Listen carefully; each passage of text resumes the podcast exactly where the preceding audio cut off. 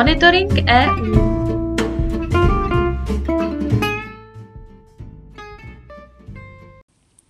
Zastoupení Jihomoravského kraje při Evropské unii vám přináší i tento týden ty nejnovější informace o dění v EU.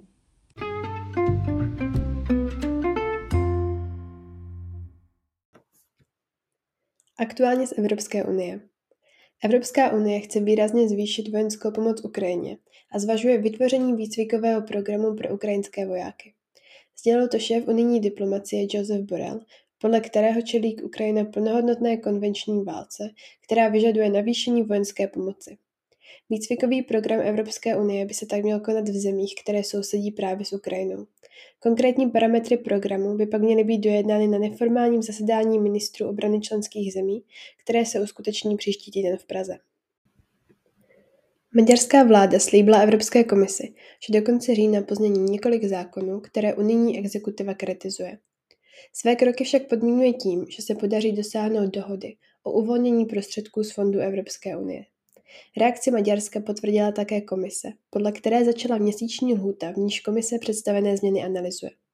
Pokud by komise změny vyhodnotila jako nedostatečné, může zemím Evropské unie navrhnout, aby peníze pro Budapešť omezily. Tomu se snaží Maďarsko vyhnout. Orbán vede s Evropskou unii řadu bitev, ať už se jedná o migraci, práva menšin či kvalitu právního státu. Orbánova vláda se tak dostává pod zvýšený tlak, aby uzavřela s Bruslem dohodu. Ceny energií v Evropě trhají rekordy.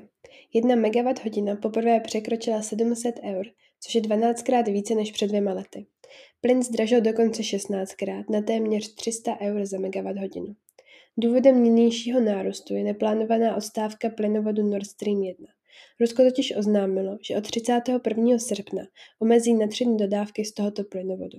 To podnítilo obavy, že by se již tak silně omezovaný tok plynu z Ruska mohl úplně zastavit, pokud by se dodávky po přerušení znovu neobnovily. Evropa se tak nachází v nesnadné situaci. Do oficiálního začátku zimní topné sezóny zbývá něco přes měsíc.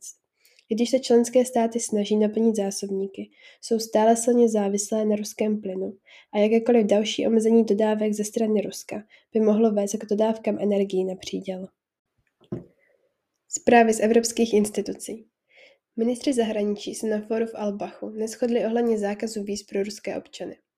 Nesouhlasný postoj zastává například Kypr, Řecko, Bulharsko či Rakousko. Proti plošnému zákazu se postavil také německý kancléř Olaf Scholz či slovinská ministrině zahraničí Tanja Fajonová.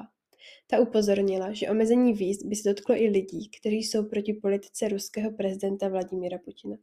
Opačný postoj naopak zastává například český ministr zahraničí Jan Lipavský, který nadále apeluje na jednotou evropskou pozici.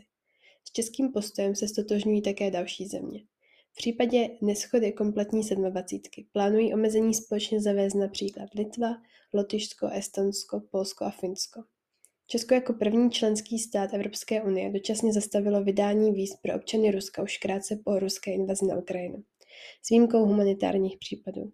Toto opatření je stále platné. O tématu udělování víz Rusům mají dále jednat ministři zahraniční unijních zemí na neformálním setkání v Praze příští týden. Nenechte si ujít vybrané akce v Bruselu. Evropský týden regionů a měst, což je největší každoroční akce věnovaná regionální politice, se uskuteční v termínu 10. až 13. října roku 2022 v Bruselu. V rámci programu se uskuteční také workshop s názvem Youth Matters – Examples from Regional and Local Perspective, do kterého je zapojen také Jihomoravský kraj.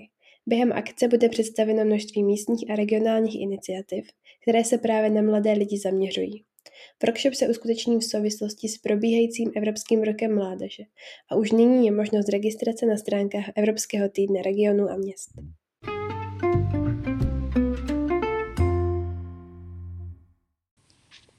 Celý monitoring EU si také můžete přečíst na našich webových stránkách www.kjmk.eu v sekci aktuality